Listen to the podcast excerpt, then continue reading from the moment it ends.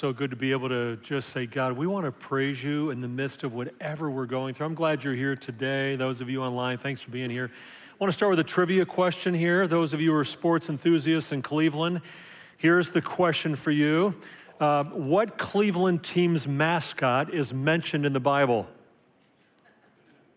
If you get it right, I've got a 50% off coupon for you for the cafe. Oh, oh, that's right, you already got one of those in the way in, didn't you? Some of you uh, know that um, you've looked at your notes as you picked up in the door or you're engaging online. Welcome to all of you. You went to the digital bulletin. Uh, which Cleveland team? They just began their season, the Cleveland Guardians, right? Uh, and and someone after the by the way the last service goes that's not the only team mentioned in the bible from cleveland we have the lake erie what monsters. There's a Leviathan in the book of Job. There's monsters in the book of Revelation. I said, okay, that's, that's fair enough as well. I'm going to give you a 50% off coupon as well. And, uh, but Guardians, did you know that the name is in the Bible? Today we're going to see where. Uh, and a little bit different kind of guardian, but one that is really a word of encouragement for us today, and here's why. We're living in a challenging time, right?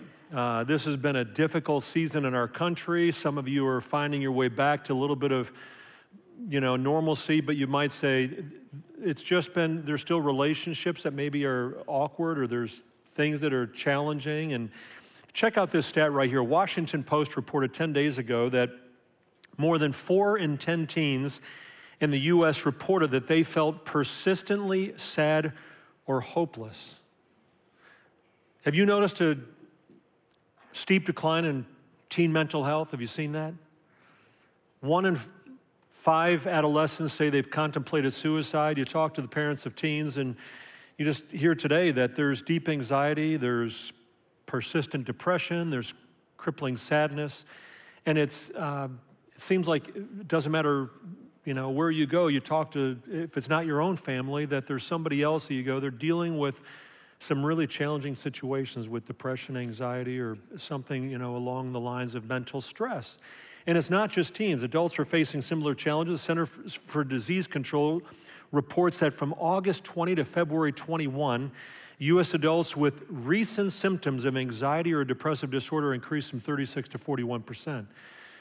You might say, well, John, that's only 5% increase, but that's in six months. And you say there's just an indicative of what's happening in our society. And I think for most of us, we, it's not just stats, like it's not just, you know, charts. It's like we know somebody that's dealing with, you know, challenges today. And you might go, it's me.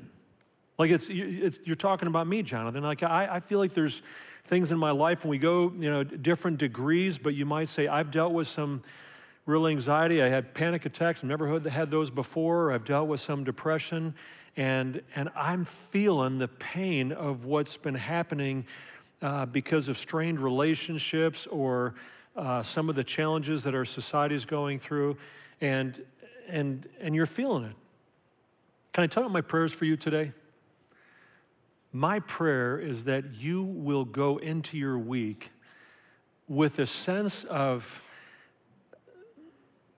reminder that you have a God who sees you and knows you, who wants to be uh, alongside of us, our guardian redeemer. There's the word.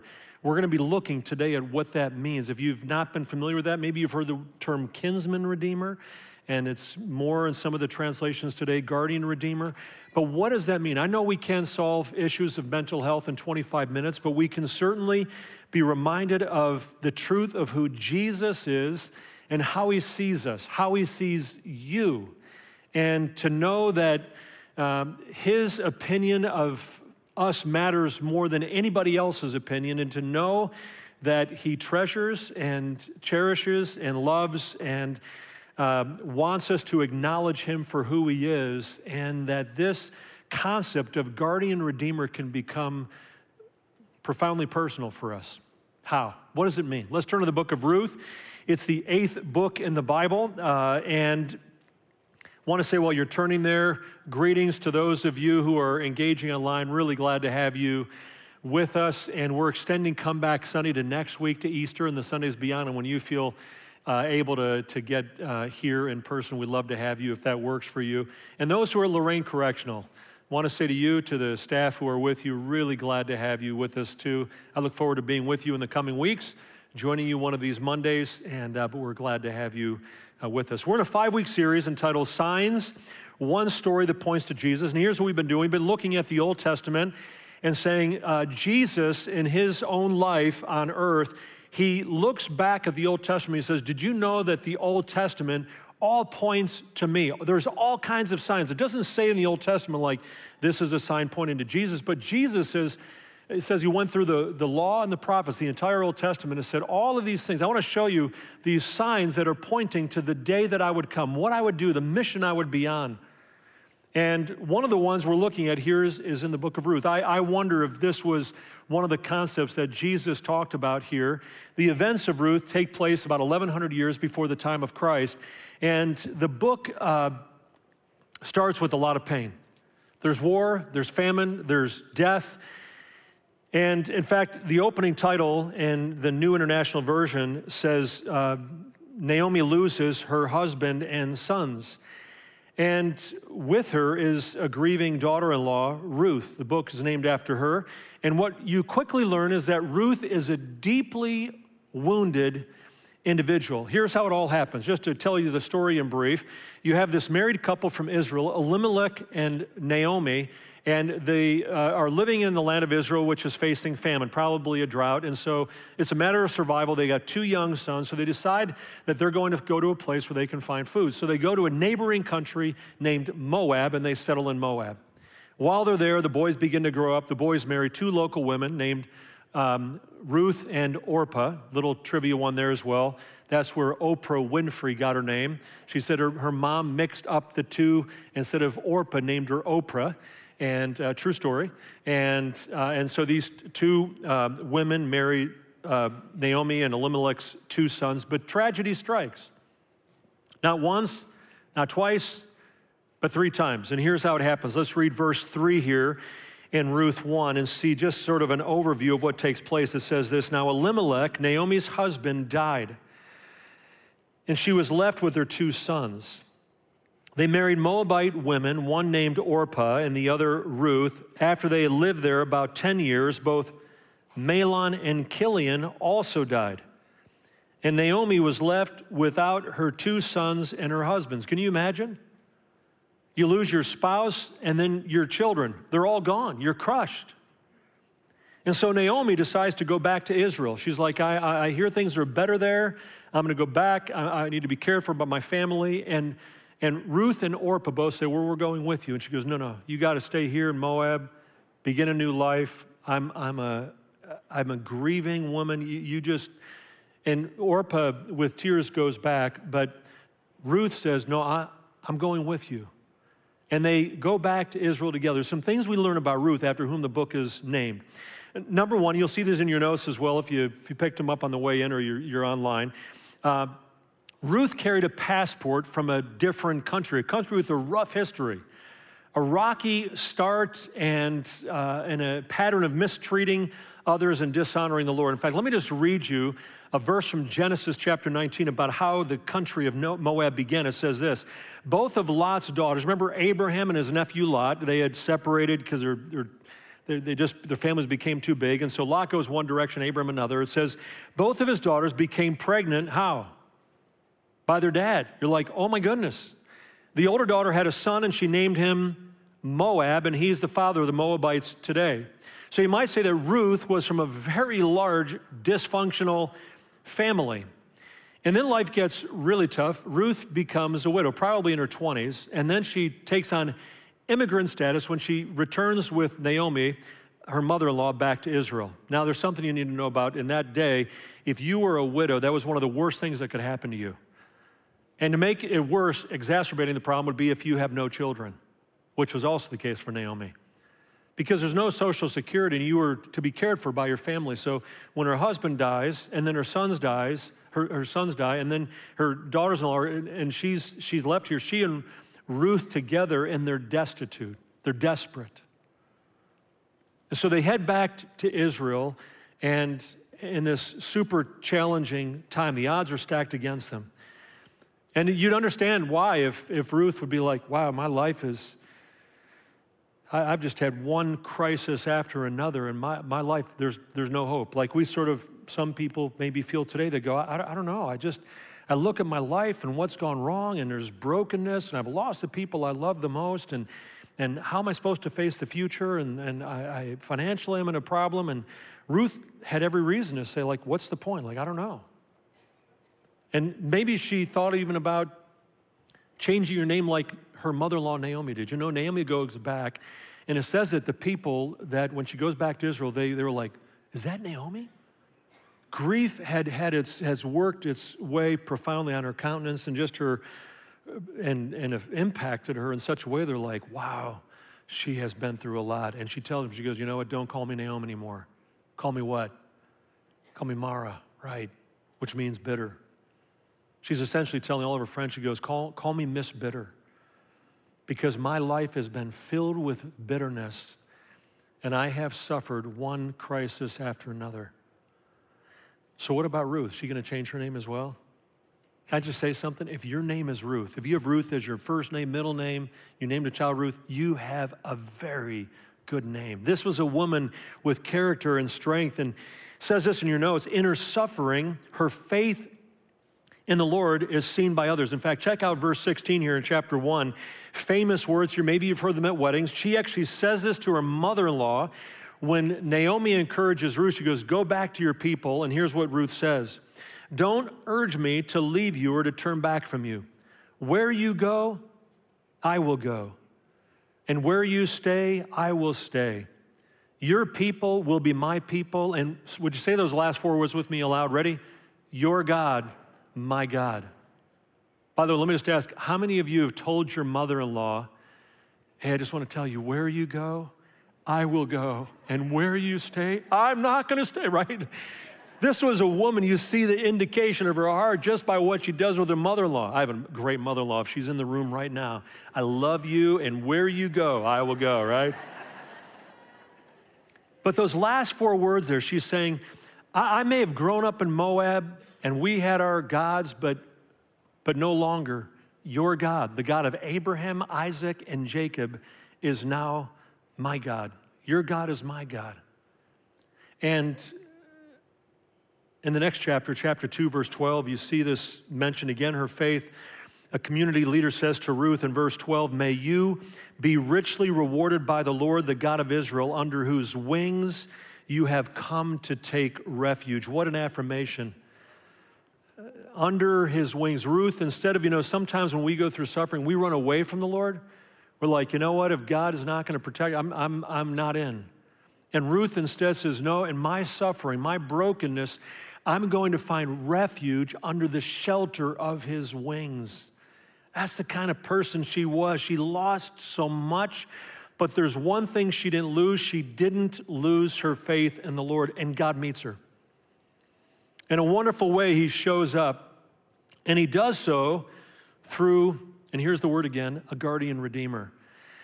Now, just to explain a little bit, because it's not a, a, term that we use today, in that day there was a system, you can read about it in Leviticus 25, where if somebody died, if you were a close relative, you could become the guardian redeemer. You'd, you'd guard, you'd, you'd redeem, you'd buy back whatever your extended family had lost through the crisis, and you'd protect it for their family line.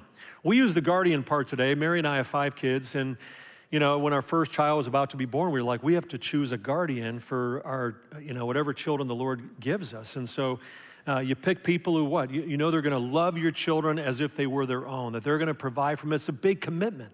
And Mary and I have been guardians for some other people's children, like in the event that something happened. But back in, in that day, in Ruth's days, something additionally, you didn't just take it wasn't just if both parents died, you became guardian. If the husband died, you said, I'm going to care for the children, but I'm also going to care for your wife, and she's actually going to become my wife. In fact, when later on Ruth's guardian redeemer spreads his cloak over her, it's the same word in the original language as you found shelter under the shadow of the Lord's wings. She would find shelter under the protection of her guardian redeemer. And long story short, um, there's, it's really a great love story here. There's a guardian redeemer that comes into the picture, and here's what takes place. If you haven't read the story recently or the account here historically, you'll want to do that. Ruth ends up meeting this guy named Boaz. When she and Naomi wind back up in Israel, Ruth begins to glean. You'd go into the uh, someone's fields. It was legal to do. And after the harvesters would go through, if they dropped an ear of corn, they weren't supposed to pick it up. You just, they leave it for people who were impoverished. And so Ruth would go behind and she'd pick up, you know, this ear of corn and some grapes or whatever was left behind by the harvesters. And she ends up in the field of a guy named Boaz, and he sees her and he, he starts to hear about her character. And Ruth goes one night, and in the custom of that day, she essentially says to Boaz, she goes, would you be my guardian redeemer? Like, would you marry me? Would you spread your cloak over me?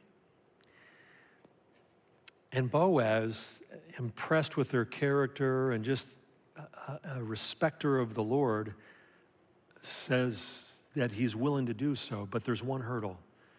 He tell her, tells her, he says, There's actually one extended family member who's closer to you than I am by relation, by, and that person has the first option to be your guardian redeemer. So hang tight. Let me check with the city leaders and I'll be back in touch. So he goes to the community leaders, brings them all together in the town square. And, and he addresses, he calls this other guy who's a closer relative. And let's see what happens in Ruth chapter 4. If you turn over to the last chapter, it's just a four chapter book. And, and here's what he says in chapter 4, verse 5. Then Boaz said, he's in front of all his people, on the day you buy, he says to the other guardian, potential guardian redeemer, on the day you buy the land from Naomi, you also acquire Ruth the Moabite, the dead man's widow, in order to maintain the name of the dead with his property. At this, the guardian redeemer said, Then I cannot redeem her because I might what? Endanger my own estate wasn't willing to do it. You redeem it yourself. I cannot do it. Now, in earlier times in Israel, for the redemption and transfer of property to become final, one party took off their sandal and gave it to the other. This was the method of legalizing. Imagine you're selling your house today, you're like, hey, just one sell. Let me give you my Nike here. And when we're done signing the papers, you just give it back, right? That was one of the customs of that day. It's all is sort of foreign to us, but it's the way they did it. And so the guardian redeemer said to Boaz, buy it yourself, and he removed a sandal.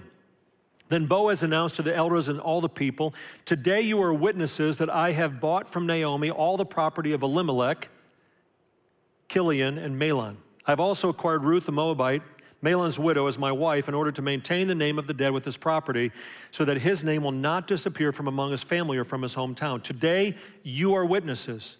And then the elders and all the people at the gate said, We are witnesses. May the Lord make the woman who is coming into your home like Rachel and Leah the wives of Jacob, who the 12 tribes of Israel had come from, who together built up the family of Israel. May you have standing in Ephrathah and be famous in Bethlehem. And wow, would that blessing come true? Let's drop down to verse 14, just read the last couple of verses.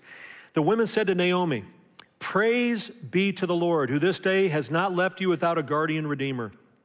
May he become famous throughout Israel. He will renew your life and sustain you in your old age. For your daughter in law, who loves you and is better to you than seven sons. Wow, what an affirmation of Ruth. Has given him birth. Then Naomi took the child in her arms and cared for him. The women living there said, Naomi has a son. Her other ones had passed away, and they named him Obed. He was the father of Jesse, the father of whom? David, who would become Israel's greatest king. So Ruth, this foreigner who's now adopted the God of Israel, surrendered her life to him, becomes the grandfather of nothing, no one less than David, which puts Naomi and Ruth in the lineage of, of whom? Who was born in Bethlehem one day. Of Jesus, right? You'll be famous where? In Bethlehem. If you were to read the Gospel of Luke, chapter 1, there's the genealogy of Jesus, and there are four women mentioned. Among them is none other than Ruth, right? So here's this woman who's destitute, desperate. She's, she has all the odds stacked against her but her faith in the Lord. And then he meets her through this guardian redeemer, Boaz. I realize the customs are very different than anything we would do today. But all of this, again, is a sign. It's one of the many signs in the Old Testament that points forward to Jesus. Let's see how. First of all, I want to look at the four requirements of being a guardian redeemer. This is from author Clarence Haynes, and here's how he summarizes. First of all, you needed to be in a relationship, you had to be family. Some relational tie had to exist. Secondly, you had to be willing. Remember what the first guy says? He says, I can't do it because I might endanger my own estate. It was too risky for him. He wasn't willing to help. And so a guardian redeemer is a person with a big heart. They, they care. They, they're like, at the risk to my own estate, yes, I'm willing to do this. Number three, you had to be able to redeem. Being willing wasn't enough. You had to actually be able to follow through and have the financial resources. Um, you couldn't just have good intentions. You, had to be able to say, I, am able to do this. I, I can make it happen. And then, fourth, you had to pay the full price. There was no such thing as a partial redemption. You couldn't say, you know, take the fields, but I think someone else can take the family. Or I'll, you know, whatever. You, you, unless the full price was paid, you couldn't be the guardian redeemer. So you, you have to be in a relationship, willing, able, and pay the full price. So let's just step back a second. Do you see how this then becomes a sign for how Jesus would one day become our guardian redeemer? This great, great, great, great, great, great grandson of Ruth would be born in Bethlehem, and Jesus would fulfill this role. How does Jesus become our guardian redeemer? Let me just, first of all, draw a parallel between Ruth and Naomi and us. Because we might go, I don't need a guardian redeemer. I'm not, or maybe we do. You know what the Bible, the diagnosis for us is that you and I spiritually are destitute. We're desperate, unable to save ourselves. Like we, we I've been, my sin has separated me from God. And there's no more important relationship in my life than my relationship with Jesus. It's not with Mary, it's not with my kids, it's not with my. It's the Apostle Paul says, I consider everything a loss, Philippians 3, compared to the surpassing greatness of knowing whom? Knowing Jesus Christ, my Lord. And if my relationship with God is broken, it doesn't matter what else I have in life, I have nothing. Because ultimately, I'm spiritually destitute and my life is void of meaning here and my eternity is, is going to be separate from God. And so here we are, we're these spiritually destitute people, and we need a spiritual guardian redeemer. Enter Jesus.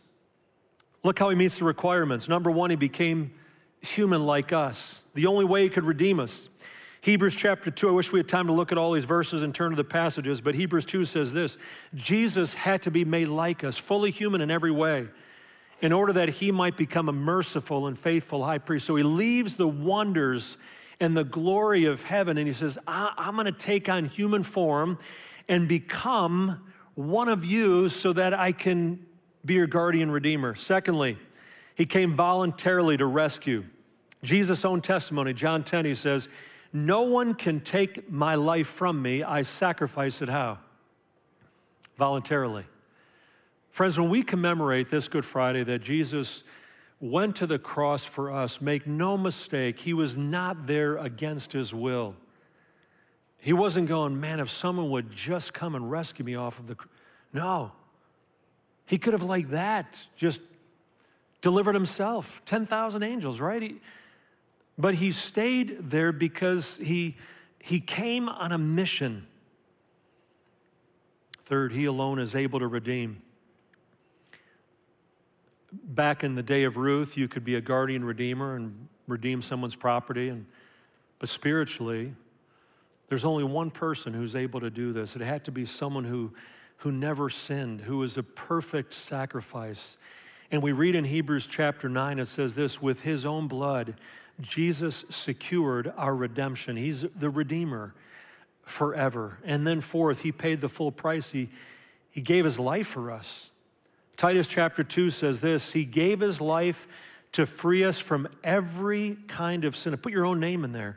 He gave his life to free Jonathan from every kind of sin, to cleanse me, to make me his very own. That's what he does for us. If you've put your trust in Jesus, listen to this. If he's come into your life and rescued you, he is your guardian redeemer. You can say, Jesus is my guardian redeemer. Maybe you've never said that. Would you say it with me out loud right now? Ready? Jesus is my guardian redeemer. And friends, when that happens, you and I who are on the verge of losing everything for this life, or did lose, I mean, we were empty, right? We were born into a broken relationship with God, and our eternal destiny is at stake and a sense of can I be part of God's family? Jesus comes as our guardian redeemer. He restores, He rescues, He gives you a new identity in your relationship with Him. And the beautiful thing is, you never have to worry about being redeemed again because He paid the price once and for all. So when Jesus becomes your guardian redeemer, so much changes. You're, the most important thing about you is not your job, is not who you're in a relationship with, it's not about your socioeconomic, it's not about what your passport is, it's, it's, not, it's none of that. The most important identifying factor for you is who are you in relationship to the God of the universe. And when your life is surrendered to Jesus and He's your guardian redeemer, everything changes. In fact, there's a, a passage in Galatians 4 I, I would love for you to read aloud with me that just says what happens when Jesus buys us and redeems us for himself. Would you say this aloud with me? Let's say it together where it starts God sent Jesus. You ready? God sent Jesus to buy freedom for us who were slaves to the law so that he could adopt us as his very own children. And because we are his children, God has sent the Spirit of his Son into our hearts, prompting us to call out, Abba, Father. Now you are no longer a slave, but God's own child. And since you are his child, God has made you his heir. Friends, do you see what changes?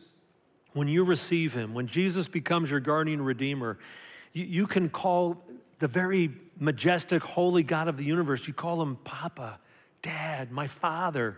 You become his heir, you become part of the family. There's new hope. There's lasting joy, there's peace from above. It doesn't mean all your suffering is over, there's no more brokenness, but it means in the midst of that, you know that someone has rescued you, taken you as his own, and that he is going to write the final chapter of your life. In your notes, I put down just a number of the things that you can, declarations you can say when Jesus becomes your guardian redeemer. Just one of those you'll see on the screen says this You can say, I am assured that God works for my good in all circumstances. When you love Him, when you've surrendered your life to Him, found refuge under the shelter of His ring, wings like Ruth, you can say, This is what God does. He takes even the terrible stuff in my life, the painful things, the things that today keep me, make me anxious, and all the rest, and He can work those things for good. You see how Jesus, in the midst of our broken world, a sense of all that's gone wrong, how he comes and he is the God of hope. I was talking to a friend this week and they said, You know, I was thinking about raising kids today. They said, When you and I were growing up back in the 1850s, uh, they said, I wonder if maybe one of the words for us could be rebellion. Not just the two of us specifically, although that could probably be said as well, but it was more our generation was like, we're going to, we don't care what the older generation says, we're going to do our things. And the music and all the rest was rebel. And they said, I wonder if today, maybe a word that might be a, an indicator, it would be hopelessness. Just what's the point? Like, wh- wh- where's it all going? Not that people today don't deal with rebellion, they didn't deal with hopelessness back then, but is it something that you could say a broad brushstroke that people today just go, I, teens, I, I don't know, what's, what, what, one in five saying, maybe I just take my life. And we see those kind of things, and I thought, I wonder if it could be. Can I remind us today that when we feel the weight of the world's suffering, when you feel personally, you go, wow, I'm going through something right now, that there is one who has come to rescue you. And, you know, the book of Hebrews talks about Jesus being the better, the true and the better. He's, he's greater. Think of it this way Jesus is our true and better guardian redeemer who rescues and restores and who gladly gives you a new family and a forever home. Last week we saw he's our true and better temple. He no longer lives in structures made with human hands, but he now is our temple and he comes to live where? In us when we surrender our lives to him in a way that'll never leave us or forsake us. He's our true and better high priest who welcomes us and says, I will take your needs and present them before the Father. I'll intercede for you. He's our true and better Passover lamb who offers a perfect sacrifice so that judgment will pass over my life and miss me altogether because Jesus took the judgment that I deserved and I'm freely forgiven forever. He's our true and better David, the king of who, who will reign forever and ever. And, and unlike David, Jesus never messes up and he's humble and gentle in heart and he's good in all of his ways, and we could keep on going. Friends, Jesus came as the answer to not only the world's ills, but to the challenges that you and I face as well so that when our lives are surrendered to Him, we can say, Now I am no longer a slave, but God's own child. And since I am His child, God has made me an heir. It's God's word for us today.